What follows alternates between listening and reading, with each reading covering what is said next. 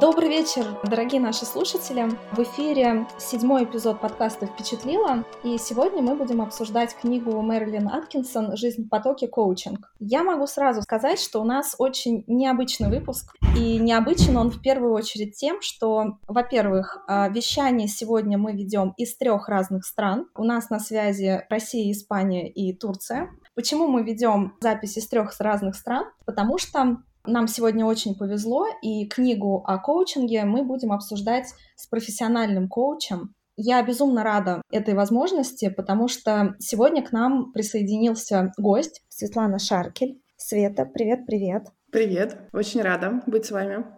Да, со своей стороны могу сказать, что именно Светлана посоветовала эту книгу. Книга, на мой взгляд, потрясающая, и я сама вряд ли бы на нее вышла, потому что она действительно относится к ну, такой профессиональной сфере коучинга. Я, Светлана, с твоего позволения, пару слов скажу для наших слушателей о тебе. А, Светлана, а, бизнес-экзекутив и карьерный коуч ACC ICF. У Светланы больше 17 лет управления командами и проектами в российских и иностранных кредитных организациях и успешный опыт создания подразделений, выстраивания рабочих процессов с нуля. И это я знаю не понаслышке, потому что Светлана также является профессиональным юристом, и правовой блок, в составе которого Светлана руководила одним из подразделений, признавался лучшим юридическим департаментом страны среди коммерческих банков на протяжении нескольких лет подряд. А, в общем, сегодня у нас действительно уникальный гость. Насколько я знаю, Светлана в сфере коучинга закончила Международный Эриксоновский университет, да?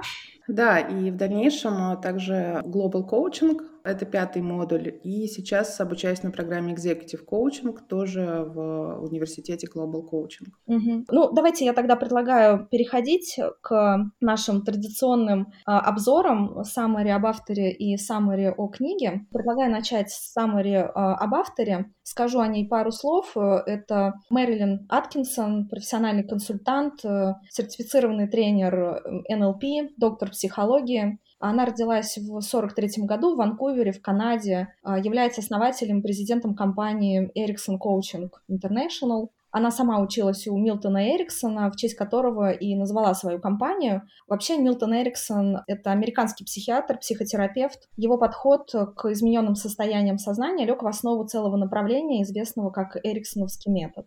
Ну, об Аткинсон достаточно много написано в интернете. И она закончила э, университет, получив бакалавр гуманитарных наук. Через три года получила магистра клинической психологии. У нее, кстати, очень, на мой взгляд, интересная диссертация. Я ее не читала. Интересная, судя по названию, «Этика щедрости и заемно-судное поведение. Исследование мотивации». Каждый год она обучает несколько тысяч коучей, тренеров, хозяев бизнеса, сотрудников крупных мировых э, корпораций. Работает на четырех континентах, в 33 странах, 60 городах и обучает сотрудников в таких городах, как Ванкувер, Торонто, Портленд, Мельбурн, Москва, Санкт-Петербург, Самара в том числе. Ух ты! Да-да-да.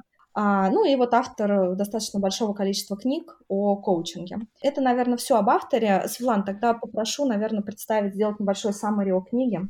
Да, я хотела сказать, что эта книга — это третья часть четырехтомника, который посвящен коучингу. И достаточно амбициозным было выбрать именно третью часть для обсуждения, потому что все основы первой и второй части э, — это мастерство жизни, внутренняя динамика развития и достижение целей пошаговая система. Но, тем не менее, я предложила к обсуждению именно эту книгу, потому что она посвящена созданию внутреннего вдохновения и энергии для движения вперед, что является одним из таких э, основных инструментов э, в коучинговом процессе. В книге много различных техник, которые могут применять как коучи, так и не коучи для самокоучинга, да, такого. И сам автор книги пишет о том, что много практических инструментов, которые позволяют э, саморазвиваться, скажем так. Что касается структуры книги, она поделена на главы в зависимости от тех сфер жизни, в которых исследуются ценности. То есть поток внутренней истины, поток удовольствия, поток внутренней логики, поток азарта от действий и так далее. И что касается мотивации, да, думаю, не секрет, что самая сильная и стойкая наша мотивация – это та, которая связана с нашими глубинными ценностями. И с какого первого вопроса начинается движение и просыпается вдохновение? Как вы думаете?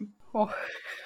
Это интересный вопрос, но мне кажется, наверное, с, возможно, вопроса о смысле жизни или о том, что для меня важно в этой жизни. Да, почти так. С вопроса, чего я хочу. То есть, если mm-hmm. есть понимание своих истинных целей, а, нет э, сильной необходимости во внешней мотивации, и когда просыпаешься утром, то понимаешь, ради чего, собственно говоря, ты это делаешь. И, кроме того, сильная внутренняя мотивация и понимание своих целей, они помогают быть устойчивым. И эту мысль очень ярко выразила сама Мэрилин Аткинсон а, в своем выступлении на Международной неделе коучинга в 2020 году, как раз э, в начале пандемии. Она сказала, ну, примерно следующее, что э, мы все сейчас как будто находимся в лодке, которая раскачивает ситуацию с пандемией, финансовый кризис, ограничения, новые обстоятельства, тревоги, страхи, все то, с чем мы сейчас живем. И чтобы сохранить устойчивость этой лодки, важен сильный центр, то есть внутренний баланс, и устойчивый курс, то есть видение будущего. Вот э, примерно так я могла бы сказать э, об этой книге, почему я ее предложила. Да, угу. супер. Я спасибо за представление. Со своей стороны могу сказать, что действительно книга ориентирована не только на профессиональных коучей, но в том числе на, по сути, любого человека, который, прочитав ее, может использовать инструменты, описанные там, для выстраивания и переформатирования своей собственной жизни. Книга, на мой взгляд, написана очень доступным языком, и там описаны очень простые и понятные механизмы трансформации. Мне очень понравилась цитата про лодку, и я хочу сказать, что в этой книге, по-моему, пару раз еще упоминалась другая цитата про лодку. Она, по-моему, из книги Руми приводится. Я купила эту лодку не для того, чтобы оставаться в гавани. Мне она тоже показалась очень вдохновляющей, и тоже важно помнить о ней, об этой цитате, о ее смысле в наши непростые времена. И так как мы уже пришли к книге, хочется еще заметить, что в самом начале книги автор пишет о том, что она использует терминологию потока, которая была представлена, по-моему, впервые, насколько я знаю, таким автором, как Михай Чиксент Михай. У него есть на эту тему книга, она называется «Поток. Психология оптимального переживания». А я ее прочитала несколько лет назад, она мне показалась очень интересной, и Михай вводит понятие потока таким образом, что поток — это а, нечто, в чем ты находишься, что делает твою жизнь легкой, интересной, и вот он именно пишет о том, что как найти поток в любом деле. Тебе нужно ориентироваться на то, чтобы дело, которым ты занимаешься, было для тебя не слишком сложным и не слишком легким. И таким образом ты автоматически можешь погрузиться в это состояние потока. Это, на самом деле, это очень интересно. У него целая книга на этот счет написана. Конечно, мы сейчас не ее разбираем, но хотелось тоже про нее сказать. И поэтому я хотела еще спросить Светлану. Светлана, ты знаешь, Аткинсон впервые вела понятие потока в коучинг? Или это уже какая-то такая устоявшаяся терминология в коучинге? Насколько я знаю, действительно, этот термин был введен впервые именно в книге вот, «Поток», про которую ты сказала, да, uh-huh. «Психология оптимального переживания». И далее другие авторы, в том числе коучи, уже этот термин использовали. Я могу ошибаться, но мне кажется, это так. Uh-huh, uh-huh. У меня, кстати, вот в связи с этим тоже есть небольшой вопрос. Понятно, что по тексту этой книги часто используется вот этот термин «поток», но, возможно, для наших слушателей было бы более понятно, если бы мы его немножко раскрыли. Для меня, наверное, самой лучшей метафорой потока является словосочетание «внутренняя энергия». Приведу цитату Качество всеохватывающего состояния потока определяется внутренней живостью, чувством глубокой связи ваших действий с собственными ценностями и трансформирующей связью между вами и создаваемой вами частью внешнего мира. Светлана, вот правильно ли я в целом почувствовала вот это определение? То есть насколько поток — это именно наше внутреннее состояние энергии, либо это наша внутренняя энергия плюс еще что-то? А, ну, я думаю, что здесь у каждого, наверное, свое глубинное понимание, то, которое наиболее близко. Угу. Лично для меня это действительно что-то внутреннее плюс что-то внешнее. Потому что, как и пишет Мэрилин Аткинсон, когда, например, ты создаешь какое-то намерение и приверженность этому намерению, то обстоятельства вокруг тебя тоже начинают меняться и помогать тебе. Поэтому я думаю, что поток — это вот взаимодействие твоего внутреннего и внешнего. Угу. Я хочу коротко добавить. А, я вспомнила пример, который Михай приводит в своей книге, и мне кажется, он довольно понятный. Если я не ошибаюсь, он приводил пример про скалолазание. ну, может быть, как хобби или профессиональную деятельность. Для меня вот именно ключевыми словами было нахождение вот этого баланса между легко и сложно, потому что он говорил, представьте, что вы, как скалолаз, занимаетесь на трассе, которая очень легкая для вас, и тогда вам будет скучно. Но, с другой стороны, представьте, что вы занимаетесь на трассе, которая вам не по силам, и вам будет страшно, и вы даже не сможете продвинуться. И вот здесь нужно выбирать тот уровень, вот именно между простым и сложным, чтобы вам это было под силам, но чтобы вы при этом совершенствовались. И, соответственно, это можно перенести на любую вообще сферу, будь то профессиональная деятельность, хобби, не знаю, там какой-то личностный рост. То есть вот этот вот золотой баланс, и когда ты находишься в этом балансе, ты захвачен вот этим интересом этого дела, но одновременно у тебя это получается.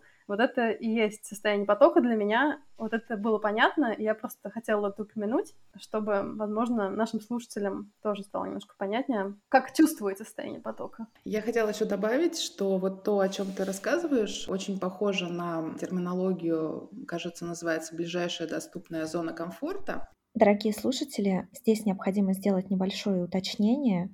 Под ближайшей доступной зоной комфорта понимается зона актуального развития из теории обучения взрослых Льва Выгодского. Это термин из э, науки обучения взрослых, где говорится о том, что необходимо постепенно расширять свою зону комфорта и свои знания и не ставить сотруднику те задачи, которые на данный mm-hmm. момент выходят из его зоны комфорта, поскольку то, что ты еще не знаешь, не умеешь, но в силах как бы ты научиться – это стимулирует и мотивирует. А то, что на данный момент не, невозможно для тебя и является сверхсложным, это наоборот демотивирует. И вот то, о чем ты говоришь про состояние mm-hmm. потока, очень-очень похоже на это. Да, согласна. Это, кстати, очень интересная мысль. Светлана, как понять, что является для... Ну, то есть, условно, когда ставится какое-то задание, сразу же невозможно определить, а, будет ли оно являться для человека мотивационным или демотивационным. То есть вот есть какой-то ключ к пониманию, реакция или на что нужно обращать внимание? Ты имеешь в виду с точки зрения вот этой ближайшей доступной зоны комфорта? Да-да-да. Я думаю, здесь э, важно быть просто очень внимательным к сотрудникам и понимать, да, что человек уже делал, с какими задачами он справлялся, какая у него мотивация, и ставить задачу, которая позволяет ему чуть выйти за то, что он уже делал, ну, может быть, не чуть, может быть, там чуть больше, да, за то, что он уже делал, но является для него посильной. Если приводить там какой-то простой пример, скажем, младший сотрудник, да, он, скажем, еще не писал какие-то большие юридические заключения, но у него есть к этому способности и возможности, и желание, и мотивация, и внутренний ресурс для этого. Но если дать ему сразу какую-то огромную сложную сделку, много составляющих и так далее, этим просто можно убить мотивацию напрочь, потому что человек — будет чувствовать, что, ну, может быть, там он плохой юрист, раз у него это не получается. На самом деле это вопрос к руководителю, который поставил такую задачу. Mm-hmm. Но есть, кстати, и обратная сторона медали, если уж мы об этом заговорили, когда руководители там в силу определенных причин не умеют или боятся делегировать, Угу. И, соответственно, сотрудник, который способен и уже давно способен на большее, занимается задачами, которые делал много-много лет подряд. И таким образом это тоже убивает мотивацию, потому что некоторые, да, любят стабильность, а некоторым нужно ощущение постоянного развития. Угу. То есть я правильно понимаю, что если вот мы уходим сейчас вот в эту сферу взаимодействия, ну, например, руководителя и подчиненного, то руководитель это всегда должен быть человек, тонким психологическим путем, который понимает индивидуальные особенности? Ну, в первую очередь я бы сказала, что важна внимательность, внимательность к людям, команде, с которой ты работаешь, и желание развивать и мотивировать. Правильно ли я слышу, что по большому счету, ну, если исходить из этой концепции, то подход всегда индивидуален? Или могут быть какие-то, ну, такие линейные этапы развития? Ну, в общем, я, конечно, могу ошибаться, но, допустим, насколько я знаю, в каких-нибудь европейских корпорациях, компаниях у них предусмотрены какие-то программы развития сотрудников, то есть вот они приходят, начальный этап, проходят какой-то процесс интеграции, встраиваются в систему, Дальше это идет такое планомерное, поэтапное развитие, то есть условно там через три года им там дают такие-то проекты более сложные, еще там через какое-то время еще что-то происходит, но это больше системный подход, он, на мой взгляд, меньше ориентирован на какие-то индивидуальные особенности. А как я сейчас слышу, что это всегда индивидуальная история, нет? Я хочу сказать прежде всего, что системный подход, он тоже не так, не так уж и плох. Да? Другое дело, когда вообще нет никакой системы, и сотрудники, например, годами выполняют одни и те же задачи, и нет каких-то программ по развитию сотрудников. Когда есть программа, есть система, это уже хорошо. Другой вопрос, что действительно индивидуальный подход важен, и важно учитывать не только способности, но и желание сотрудников к той работе, к тому функционалу, который они выполняют потому что кто-то хочет, как я уже сказала, развиваться и расти, кому-то комфортнее сидеть на одном участке и более глубоко-глубоко погружаться mm-hmm. в суть вопросов. Mm-hmm. Вот, но мы сейчас немного, мне кажется, ушли ну, в да. концепцию управления юридической функцией. Любимую тему Ирины. Я хотела бы еще немного вернуться к вопросу о том, что постановка целей и приверженность иногда создает такие ситуации в жизни, когда обстоятельства начинают нам помогать. Я бы хотела сказать, что это не некая абстракция, как может показаться на первый взгляд, и это как раз основа того, что лежит э, в коучинге. То есть наш мозг, он является пластичным. И когда мы ставим себе какую-то новую цель или цель, выходящую за пределы нашей зоны комфорта, и начинаем думать о том, как ее достичь, и думать, что мы тогда можем делать по-другому, чтобы быстрее и эффективнее достичь этой цели, то у нас формируются новые нейронные связи, и когда они формируются, мы автоматически начинаем видеть мир более широко, видеть его с более какой-то позиции такой масштабной. И тогда мы видим те возможности, которых мы раньше, может быть, даже не замечали. Поэтому под э, вот этим всем есть определенный научный подход. Угу. Да, а я, раз уж мы говорим про мотивацию, для меня близко там что-то прозвучало о ориентирах и ценностях, то я хочу сказать, что меня очень вдохновило, и первый раз я, наверное, об этом услышала, то, что Аткинсон написала про то, как важно следить за тем, как мы говорим о наших ценностях, о том, что когда мы говорим о них как о существительных, то они становятся неподвижными предметами, как форма такая. А если мы при этом говорим о ценностях как о глаголах, о действиях, то это придает нам как. Потому что иначе, как о существительных, это как бы что-то такое неподвижное, сложно достижимое. И когда мы говорим о них как о глаголах и действиях, то даже еще лучше говорить о настоящем времени, тогда мы как раз впадаем в состояние потока. Да, я бы хотела немного эту мысль расширить. Это действительно очень такая важная часть книги. Здесь Аткинсон предлагает немного так разделять, в принципе, ценности, которые есть у человека, и его убеждения и установки. И вот именно убеждения и установки она называет такими застывшими ментальными структурами, наработанными годами, пришедшими извне, как правило, от других людей, например, от родителей и называет это фильтрами восприятия, которые ну, в обычной жизни помогают нам экономить психическую энергию при объяснении тех или иных явлений. Вместе с тем вот эти вот застывшие структуры, установки, убеждения, они заставляют нас реагировать и двигаться определенным как правило, всегда одним и тем же образом и препятствуют видеть какие-то новые возможности. И поэтому в работе, допустим, в коучинговом процессе очень важно вычленить, то есть отделить вот эти установки и убеждения от э, настоящих ценностей человека, потому что ценности мотивируют, вдохновляют, и за ценностями человек идет. А убеждения и установки — это из разряда там «надо», как обычно делалось, да, и они ну, просто блокируют в определенном смысле, создают такое туннельное мышление, которое мешает э, эффективному движению. Я хотела тоже вам предложить такой небольшой эксперимент. Какие-то убеждения, да, может быть, примеры каких-то убеждений. Сможете назвать? Наших собственных или... Нет, э, нет, любых, любых. Я вот могу начать, например, вот ага. убеждение, да, невозможно честно заработать много денег. То есть это не ценность, за этим вроде как какой-то логики не стоит. Но вот у некоторых, да, людей такие на глубинном уровне убеждения установки заложены. Да. Или еще вот похожее на это утверждение невозможно найти работу хорошую, или вообще там работу невозможно найти. Особенно с хорошей зарплатой.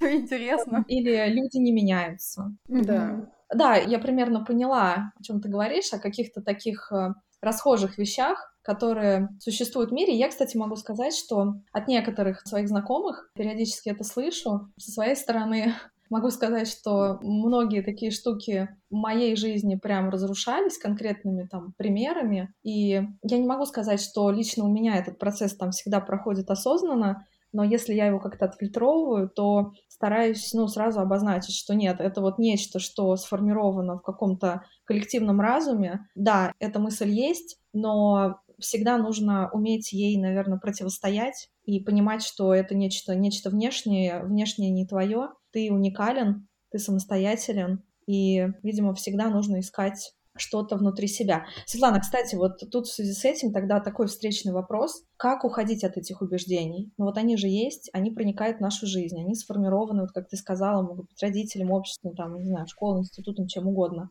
Вот как... Как работать с этим? Да. Угу. Ну, я хочу сказать, что осознание вот таких вот убеждений, установок, это уже первый и очень большой шаг тому, чтобы с ними работать. То есть, если понимаешь, что ну, что-то что не то, что-то не совсем твое, это уже такой первый важный шаг. И дальше, чтобы разрушить да, эти установки, можно просто задать такие вот, прям, прям как юрист, да, задать такие четкие конкретные вопросы. Например, использовать э, метод сократовского диалога. Вопросы типа «То, что ты думаешь, логично?» То, что ты думаешь, основано на фактах. То, что ты думаешь, помогает тебе достигнуть цель. И какая мысль тебе поможет. Ну вот что-то из этого. Если речь идет о диалоге с клиентом, можно задать такие вопросы, да, а кто это сказал, почему ты так решил, по какому критерию ты понял, что ты не сможешь этого сделать, и как ты поймешь, если не попробуешь. Угу. А можно я тоже поделюсь своим опытом в этом плане? Я, когда какое-то время жила в Барселоне, я проходила такой тренинг с одним психологом. Я никогда до этого не слышала как раз об убеждениях, но она стала помогать мне найти, какие у меня есть собственные вот эти установки и убеждения, не мои при том. Когда мы нашли несколько таких, то она со мной работала таким способом, что нужно было создать другое убеждение, которое бы нейтрализовало старое убеждение и создало бы новое, так скажем, в другом направлении, которое нам нужно. Вот, например, у меня было убеждение, что все материальное, оно как бы ниже по ценности, чем нематериальное. Так скажем, не знаю, деньги, предметы все такое, оно как бы ниже по ценности, чем нематериальные явления, как, э, не знаю, здоровье, любовь, все такое. И мне было очень трудно согласиться с тем, что, ну, как бы не согласиться, а прийти мнению, что эти вещи нематериальные и материальные, они равнозначны, поскольку все есть энергия. В общем, я долго над этим корпела, пока в результате мы не смогли сформулировать то убеждение, с которым я смогла согласиться. И вот тогда уже я смогла прийти, так скажем, в баланс. Но это действительно большая работа, чтобы, во-первых, найти у себя такие убеждения, а во-вторых, нейтрализовать их. Да, согласна. Я тоже согласна. Тогда у меня такой еще вопрос. Я поняла мысль о том, что первый шаг — это, а, ну, как бы осознание той или иной мысли, того или иного убеждения. Но он в то же время, наверное, и самый сложный. А можно ли тогда применять такую методику следующую, вот, что, например, какая-то мысль у тебя есть в голове, и ее тестить сразу через вот эти вопросы. Ну, то есть, условно, тестить каждую мысль, которая каждое убеждение, которое там, у тебя есть в голове, ну, там, начиная с вопросов, условно, а, а кто это сказал, а, а является ли это там истинной ценностью. Просто почему привожу именно такой пример? Буквально недавно были вручены Нобелевские премии, в том числе получили ученые Нобелевскую премию по биологии, и для того, чтобы сделать соответствующее открытие, ученый по очереди выключал каждый из генов, и в итоге он вышел на то, что всего лишь один ген имеет связь ну, с тем индикатором, который он проверял, и этот ген оказался то ли 78-м, то ли 79-м в цепочке, он оказался последним. Ну, то есть, условно, если бы он остановился где-нибудь на 57-м, то он бы просто не совершил это открытие. В связи с этим, ну, собственно, э, вопрос, вопрос и предложение. Для того, чтобы найти вот эти неправильные убеждения, Нужно ли так работать с каждой мыслью, которая появляется, появляется в голове? Или есть какие-то механизмы для идентификации этих мыслей? Кстати, по поводу неправильных убеждений, здесь важно еще сказать, что бывают убеждения ограничивающие, а бывают поддерживающие. То есть не все убеждения вредны для нас да, в той или иной uh-huh. ситуации. Допустим, мама говорит своему ребенку, что ты в любом случае справишься с любой ситуацией, что бы ни происходило. И это убеждение на уровне установки да, формируется у него и закладывается, и будучи взрослым, он потом в любой ситуации, даже когда не знает, что делать, его вот это убеждение поддерживает. Поэтому я думаю, что прям все убеждения, ну, анализировать это, во-первых, очень долго. Да. Но вот э, если есть какая-то цель определенная, может быть, имеет смысл выписать те установки, которые в отношении этой цели есть, и посмотреть, какие из них действительно идут изнутри, являются ценностями, а какие являются убеждениями, установками. Угу. Окей, да, спасибо. А, знаете, давайте тогда перейдем к обсуждению ценностей. Просто мы несколько раз уже употребили это слово, и мне кажется, что для наших слушателей необходимо тоже раскрыть это понятие в логике и в лексике именно Аткинсон. Сейчас тоже приведу цитату. Ценность — это то, что мы считаем самым важным для себя и чем мы постоянно становимся. Ценности присущи нам, они дают нам главные ориентиры в жизни, являются нашей подлинной идентичностью — нашим глубочайшим присутствием. Ценности живут собственной жизнью, мы подпитываем энергией их, а они нас. Вот у меня, наверное, здесь э, вопрос будет следующий. То есть я понимаю тезис о том, что ценность это то, что мы считаем самым важным для себя. Ну и здесь, наверное, можно привести такие примеры, как э, ну, для кого-то там важна ценность э, радости, благодарности, любви. Мне не очень понятно вот это второй оборот. Ценность это то, чем мы постоянно становимся. Вот кто как понял вот, вот этот тезис? Может быть, это неточности перевода? Я думаю, что по смыслу а, это то, к чему мы не то, чем мы становимся, а то, к чему мы постоянно стремимся. То есть mm-hmm. в любой какой-то жизненной ситуации сложной, в любом проекте мы ищем возможность реализовать эту ценность. Если она не реализуется и не реализуется годами, то теряется мотивация, теряется вдохновение, и человек как бы теряет свой ресурс для действий. Я mm-hmm. понимаю это так. А я могу понять с точки зрения какой-то уже тоже более эзотерической, возможно, но часто бывает, когда читаешь такие книги, то, допустим, говорится, вместо того, чтобы там искать любовь, будь любовью, то есть проживая это состояние любви, и когда ты даришь это своим детям, близким, друзьям, то ты как бы сам себя чувствуешь любовью, как бы это через себя проходит. И, наверное, это похоже тоже на состояние потока. То есть я могу это даже буквально понимать, в принципе, при желании. Ну, кстати, классная, классная мысль. Да, это как раз про то, о чем мы говорили вот в самом начале, про то, что ценность может существовать в разном виде, в виде предмета и в виде действия. То есть, если она mm-hmm. существует в виде, в виде предмета, то это ну, как какой-то объект материального мира, который можно, например, отнять, ей можно а, обладать или не обладать. Mm-hmm. А если mm-hmm. мы воспринимаем эту ценность именно как действие, как поток, то мы постоянно находимся в состоянии любви, и мы как бы должны это состояние генерить, распространять, и таким образом уже у нас его отнять нельзя.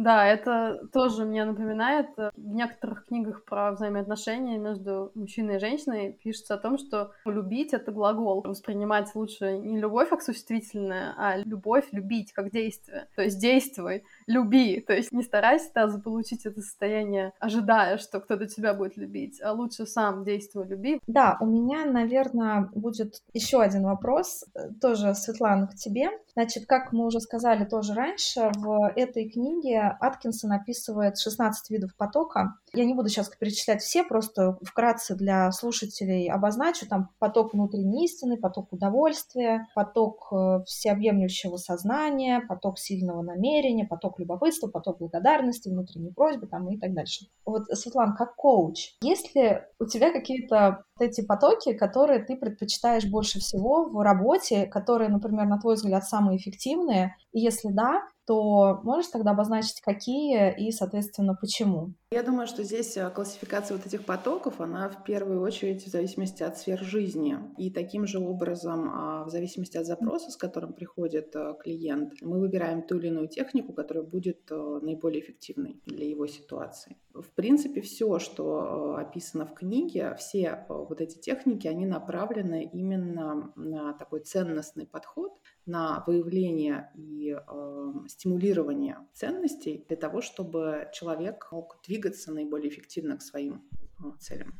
И вот, кстати, про ценности хотела еще добавить несколько моментов таких интересных, что, в принципе, теория поколений, а вот X, Y, Z э, — это тоже во многом про ценности. У разных поколений ценности разные, и в зависимости от этого способы, которыми работает коуч, да, и способы, в принципе, которыми мотивируется человек, они тоже разные. Вот для меня это было в процессе там, обучения неким открытием. И второй момент, такая есть теория спиральной динамики, тоже для себя ее открыла в процессе обучения, это то, что сообщество и люди, и разные компании находятся на разных уровнях спиральной динамики, которая идет от красного, где стоит вопрос поиска ресурсов, борьбы за выживание, до, кажется, желтого, где а, речь идет уже о том, что у компании или у сообщества, у человека, у него более такие высокие цели быть вкладом в мир, оставить что-то после себя, принести что-то для планеты и так далее. И здесь очень интересно, что, например, могут быть ситуации, когда приходит вроде бы хороший специалист, вроде бы в хорошую компанию, но чувствует себя немного не в своей тарелке. И здесь э, может быть причина связана с тем, что, например, компания находится на одном уровне этой спиральной динамики с точки зрения своих ценностей и приоритетов, а человек уже немного на другом. И mm вот здесь вот этот диссонанс, ну, интересно тоже выявить и поисследовать. Ты, Светлана, можешь, может быть, привести пример разных ценностно ориентированных установок у различных поколений? Очень примерно, потому что достаточно большая классификация в этой теории поколений. Ну, может быть, э, речь о том, что поколение X, да, оно ориентировано больше на некую стабильность, на некий, пусть не очень большой, но стабильный доход, на устойчивость, на безопасность. То есть безопасность является очень э, важным. А, например, поколение Y, они уже больше за какой-то драйв, чтобы было интересно. Это люди, которые, может быть, чаще меняют работу. Для них очень важное значение имеют вопросы экологии, того, чтобы компания, работодатель э, была в тренде вот этих вопросов, фан какой-то и так далее. И когда идет взаимодействие с сотрудниками, понятно, что нельзя обо всех рассуждать там всех под одну гребенку, но тем не менее это такие интересные моменты, которые можно учитывать и которые, в принципе, можно наблюдать в разных поколениях.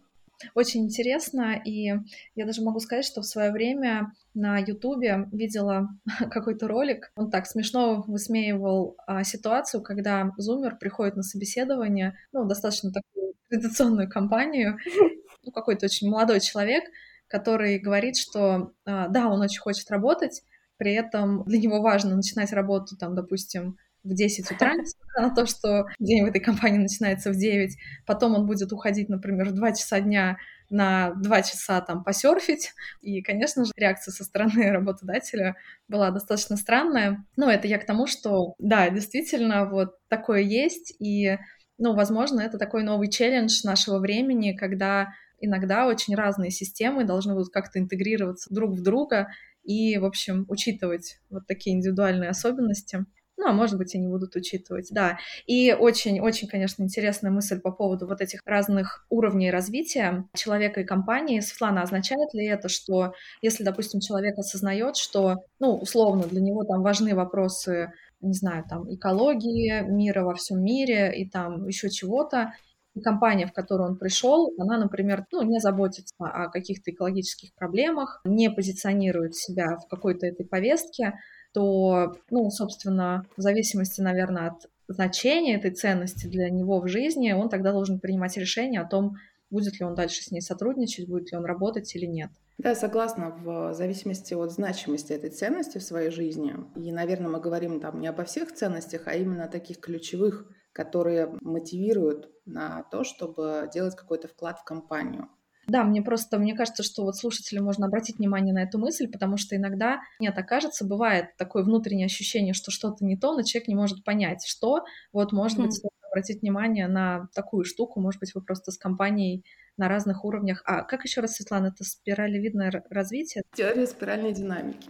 Интересно. Знаете, давайте тогда, возможно, предложу выделить, например, какой-нибудь из потоков а, и каждому рассказать про то, какую ценность в этом потоке каждый из нас нашел. Например, мне был очень интересен поток любопытства, который лежит в основе личностного роста. Аткинсон пишет, что с помощью любопытства мы запускаем мощные внутренние процессы, которые естественным образом позволяют нам двигаться своим путем.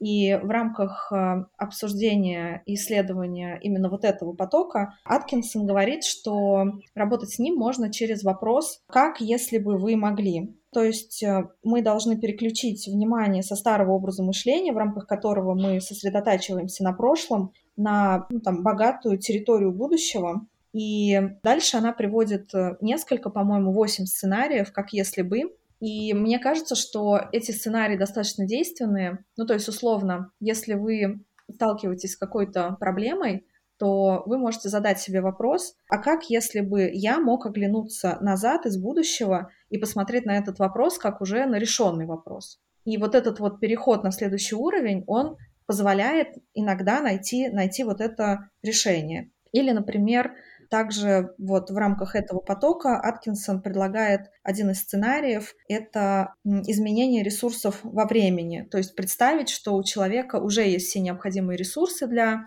решения какой-то проблемы. Светлана, вот правильно ли примерно обозначить да, да, все очень точно. Я хотела сказать, что я тоже очень а, люблю вот этот инструмент, вопросы как если бы, потому что они позволяют так немного поиграть, да, и клиент а, расслабляется, и это помогает а, отодвинуть страхи, какие-то сомнения на задний план и заняться в первую очередь решением вопроса, а не сосредотачиваться на проблеме. И вот э, из тех вопросов, которые еще можно было бы отметить, мне очень нравится сдвиг с помощью чудесных вопросов. Ну вот, вот эти вопросы, они еще называются вопросы сдвига. Например, если бы у вас была волшебная палочка, и вы могли бы изменить все обстоятельства по вашему желанию, с чего бы вы начали?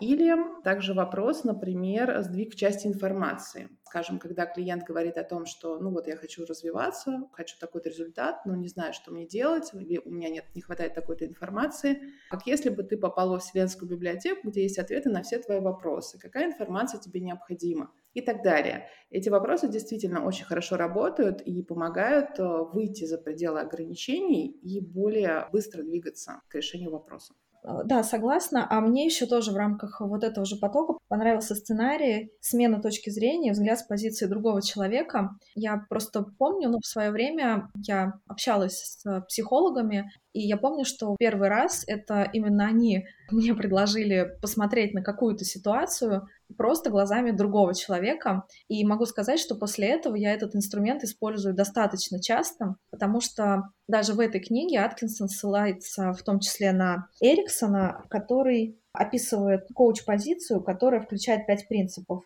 А люди такими, какие они есть, внутри каждого человека уже есть необходимые ему ресурсы, человек всегда делает наилучший выбор из тех, что может сделать в данный момент, и не заслуживает обвинения и порицания. В основе каждого поступка лежат позитивные намерения, даже если на поверхности это выглядит иначе, и изменения неизбежны. Мне очень понравилась вот эта мысль. Если смотреть на каждого человека, на твоего оппонента, и в тот момент, когда ты его совсем не понимаешь, попытаться встать на его позицию, просто как примерить его мокасины, это тоже пословица, которую приводит Аткинсон, это, по-моему, индейская пословица. Прежде чем судить о человеке, ты должен пройти путь в его мокасинах. Угу. Да, я очень рада тоже была прочитать про эту коуч-позицию. Я никогда о ней не слышала, но мне она показалась очень полезной для того, чтобы перестать судить, винить и все вот это такое. Если ты помнишь, что ты делаешь наилучший выбор из тех, что можешь сделать в данный момент, мне кажется, это безумно полезно для себя самого. Мне тоже очень нравятся эти принципы Милтона Эриксона, и очень полезно попробовать прожить по одному дню, допустим, с каждым из этих принципов для того, чтобы полностью их внутри себя переварить, принять, может быть, внедрить в свою жизнь. И пятый принцип мне особенно нравится, про изменения неизбежны. В некоторых источниках добавляют добавляет к нему продолжение, что изменения неизбежны, и человек сам выбирает управлять ими или просто им следовать. Я могу сказать, что у меня в свое время был такой пароль от рабочего компьютера «Изменения неизбежны». И действительно, после того, как я просто каждое утро э, вбивала, вбивала его, э, ну, для того, чтобы войти в рабочий компьютер, могу сказать, что через какое-то время эти, эти изменения начались. Но мне кажется, что именно вот такая обстановка, она больше связана с потоком обещания, потому что этот поток, он как раз заключается в том, что мы заявляем какой-то результат, и заявленный результат ориентирует мышление на реальный результат. То есть мы получаем то, о чем заявляем. Поэтому вот тоже в качестве инструмента можно иногда использовать такую декларацию своей будущей цели, ценности. И, соответственно, если мы продекларировали, если мы открыто сказали, что мы там к этому идем, то нам будет как-то легче, легче это осуществить.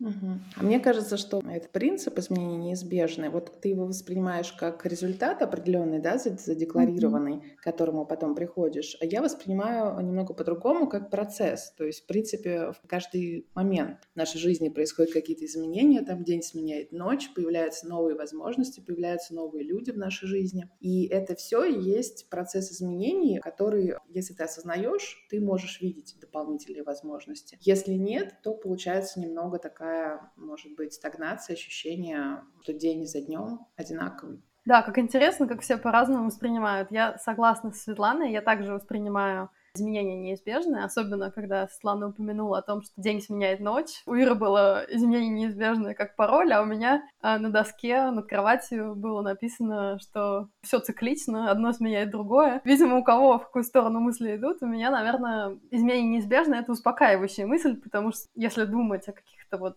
спадах, за ростом всегда идет какой-то спад, та же самая ночь или зима или еще что-то, оно всегда тоже есть в нашей жизни. Поэтому в этом ключе я рассматривала. А если говорить о потоках, то когда я читала эту книгу, я для себя выделила нежный поток абсолютного удовлетворения. Я прям, читая его, уже стала улыбаться.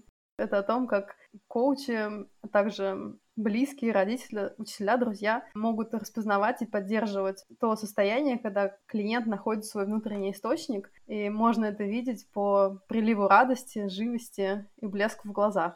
И насчет каких-то инструментов, я хочу сказать, что у меня лично сложилось впечатление, что мне сложно работать с инструментами, если со мной не поработал вот именно какой-то коуч и психолог, потому что я когда читаю в инструментах, я думаю, ну да, я и так это все делаю, я и так э, думаю, как если бы, я и так смотрю в будущее, и все такое. Но хочу привести пример, что мне упоминается также арт-терапия, про то, как ты можешь нарисовать себя или какую-то ситуацию. И мне обычно тоже это кажется настолько простым, и я бы не стала этим заниматься, но дважды в жизни мне это помогало, но именно при участии психолога. Первый раз, я помню, в центре около школы нам сказали нарисовать себя, я нарисовала красивую картинку и себя с закрытыми глазами. И психолог мне на это указал. Она даже нарисовала мне открытые глаза, и я до сих пор это помню и понимаю, как это связано иногда с моим пассивным подходом к жизни или к чему-либо. И второй раз я рисовала себя, и мне тоже психолог сказал, ну ты это чувствуешь, ты чувствуешь в этой картинке энергию?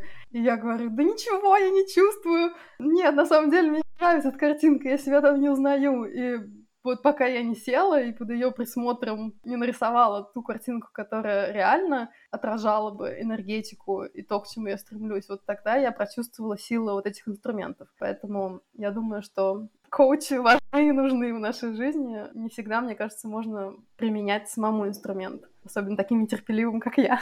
По поводу самостоятельного применения инструментов хотела сказать, что, в принципе, все инструменты, проведенные в книге, их действительно можно применять и самостоятельно, но какую ценность добавляет именно коучинговый процесс, что в коучинговом диалоге коуч возвращает клиенту в качестве обратной связи то, что он видит, а, те изменения энергии, которые происходят у клиента, и как бы немного, глядя сверху, возвращает ситуацию, то, о чем говорит клиент. Таким образом, получается, что коуч выступает неким таким зеркалом, и вот это вот зеркало, оно способствует большей осознанности и большему пониманию клиентам текущей ситуации, потому что иногда нам кажется, что мы делаем одно, а на самом mm-hmm. деле фактически мы делаем другое и даже не осознаем этого.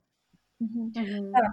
Светлана, а у меня тогда наболевший вопрос, мне кажется, который возникает в голове у многих слушателей, которые в целом сталкиваются с ситуацией психологии и коучинга. Вот в чем ключевое отличие между психологами и коучами?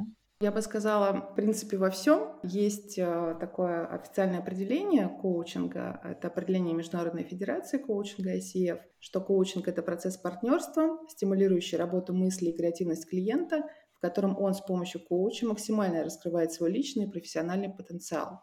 Если говорить о таких самых ярких отличиях, да, первое это то, что коучинг не работает с прошлым, то есть коуч не разбирается, почему так произошло, какие травмы и непрожитые состояния влияют и так далее. А коучинг работает только с будущим. Чего я хочу, как этого достичь, ну, какие есть возможности и так далее. Второе отличие – это вопрос экспертности. То есть если в других инструментах саморазвития экспертом является помогающий специалист, психолог, ментор, консультант, то коучинг исходит из того, что не коуч – эксперт в жизни клиента, а он сам эксперт в своей жизни. И именно поэтому коуч работает с помощью преимущественно вопросов, сильных вопросов. И именно поэтому в процессе сессии клиент находит свое уникальное, а значит самое эффективное для него решение вопроса. Ну и третье такое яркое отличие – это формулировка запроса намерения на сессию, так называемый контракт. Он должен быть позитивным и направленным в будущее. Не «я хочу перестать делать что-то или вести себя как-то», а «что я хочу вместо этого». Если кратко, то такие основные отличия. Еще хотела сказать, что в процессе подготовки к записи я долго искала метафору, с помощью mm-hmm. которой можно было наиболее ярко проиллюстрировать отличие коучинга от психологии. Например, хороший пример, что коуч с помощью вопросов как фонариком подсвечивает какие-то белые пятна, страхи, установки, ограничивающие убеждения, которые мешают клиенту двигаться к цели. Видела также метафору о том, что коучинг — это некий коктейль из разных инструментов э, психологии, менеджмента, менторинга. Но с этим я категорически не согласна, поскольку коучинг — это совершенно отдельный инструмент, который характеризуется присущими только ему признаками. И, наверное, самым таким ярким, хотя, может быть, ну, немного упрощенным примером, метафорой да, э, коучинга, отличие коучинга от психологии является анекдот, когда клиентка сообщает психологу, что не видит дальше смысла в терапии, и психолог удивляется, как же так, у вас же запрос о том, что у вас по ночам под кроватью кто-то прячется, над этим можно работать годами, исследовать детские какие-то травмы, это не на один сеанс – и клиентка говорит, тем не менее, я уже все решила с помощью коуча. И как же? А, коуч спросил меня, как сделать так, чтобы под кроватью никто не прятался. И я отпилила ножки у кровати. И все. Смешно. Ну что, можем поговорить еще о каких-нибудь потоках, которые как-то произвели впечатление. Мне тоже еще один поток, который очень понравился, поток сильного восторга и восхищения. У Аткинсон в книге она начинает каждую новую главу с цитаты, а еще она начинает какие-то главы с каких-то интересных историй. И вот эту главу про поток сильного восторга и восхищения, она начинает с цитаты Гёте. Как только мы начинаем доверять себе, мы обнаруживаем, что знаем, как жить. Почему мне понравился именно вот этот поток и вот эта мысль, вот эта цитата, потому что она именно про наше внутреннее чувствование, наше внутреннее ощущения и про доверие к себе. В рамках этого потока Аткинсон говорит, что мы испытываем огромное чувство радости, всплеск эндорфинов, когда мы чего-то добиваемся, сравнивает эту историю с тем, как мы долго, например, поднимаемся на какую-то вершину, и, наконец, мы поднялись туда, на эту гору, и вот в этот момент мы испытываем такой вот безграничный восторг. А сам метод, который используется в этом потоке, он, я так понимаю, заключается как раз в идее чудесных вопросов и состоит в том, чтобы создать в воображении человека некий вдохновляющий образ, который легко может преодолеть блоки внутри сознания человека. Ну, то есть вот при помощи каких-то эффективных вопросов, которые открывают разум там, навстречу, навстречу радости и творчеству. Мне еще понравился поток про создание фокуса, ага. развитие глубокой приверженности. В принципе, в коучинге это то, с чего начинается вся работа, да, заключение коучингового контракта и определение намерения, определение запроса. Здесь тоже хотела бы привести цитату про приверженность. Когда вы чувствуете глубокую приверженность, пишет Аткинсон, и заявляете о ней, что-то немедленно меняется в ваших представлениях о храбрости. Возможно, вы обнаруживаете в себе творческие способности, о которых раньше не подозревали. Возможно, вы предпринимаете смелые шаги, хотя и не думали, что способны на них. Возможно, вы получаете помощь с неожиданной стороны.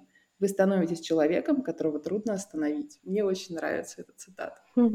Да. У меня такой маленький вопрос. Мне было интересно, насколько эта книга помогает в коучинге, насколько она уникальна, потому что когда я читала, мне показалось, что многие инструменты, наверняка, они известные, да, и рассматриваются в других книгах по коучингу. И вот мне интересно, насколько эта книга полезна, кажется тебе. Я думаю, что эта книга полезна. Многие инструменты, которые приведены в книге, они являются именно авторскими, да, их разработала mm-hmm. Мэрилин Аткинсон, и они включены в программу Эриксоновского университета, где я как раз э, обучалась. Угу. Наверное, я тогда тоже задам один вопрос, который, мне кажется, будет полезен. Это, наверное, вопрос о том, когда человек должен понять, что ему стоит обратиться к коучу, и если у него возникает какая-то вот эта внутренняя потребность обратиться за помощью к кому-то, то как более правильно выбрать, к кому идти, то есть э, к коучу или к психологу, или вот этот мой второй вопрос, он больше связан вот с этими отличиями, то есть если хочешь проработать что-то в прошлом, то тогда к психологу, а если именно нужен какой-то результат, скачок и вот такой взгляд в будущее, то тогда к коучу. Да, с этими отличиями. И плюс еще очень важно понимать, э, насколько сейчас есть ресурс для каких-то изменений. Потому что если человеку на самом деле нужна поддержка, и на самом деле тяготят какие-то моменты непроработанные, связанные с прошлым, то лучше обратиться к психологу, и он обладает соответствующей компетенцией для того, чтобы эту работу сделать. Если такой человек с отсутствием ресурса придет к коучу, то те шаги, то есть может идти там корректная коучинговая работа, но а, постоянно в процессе сессии будет происходить какая-то отсылка к прошлому, и коуч тоже да, поймет, что, в принципе, другой помогающий специалист нужен. И плюс те шаги, которые будут выработаны в процессе сессии, они, скорее всего, не будут реализованы постольку, поскольку на данный момент а, у человека просто нет ресурса для этого. Понятно, что есть ситуации, где ресурс можно найти а, с помощью коучинга, но это своего рода такие ситуации, когда ресурс есть, но он просто где-то скрыт вот за этими да, убеждениями, ограничивающими установками. Вот. Если же ресурса нет в принципе, то, наверное, коучинг — это не самая лучшая идея. Что касается того, как человек понимает, мне кажется, это происходит на интуитивном уровне, по крайней мере, я очень хорошо помню момент, когда я сама познакомилась с коучингом, и когда я поняла, что мне нужно коучу, когда я mm-hmm. понимала, что я очень хочу изменить ситуацию, которая есть в данный момент — я не хочу разбираться, почему она меня не устраивает, там, что в прошлом было, какие-то прорабатывать негативные моменты. Я хотела просто ее изменить, и мне нужна была в этом помощь, потому что сама я понимала, что у меня не получается. И вот тогда я обратилась к коучу, и, в принципе, работа была очень эффективной. Мне кажется, это очень полезный совет.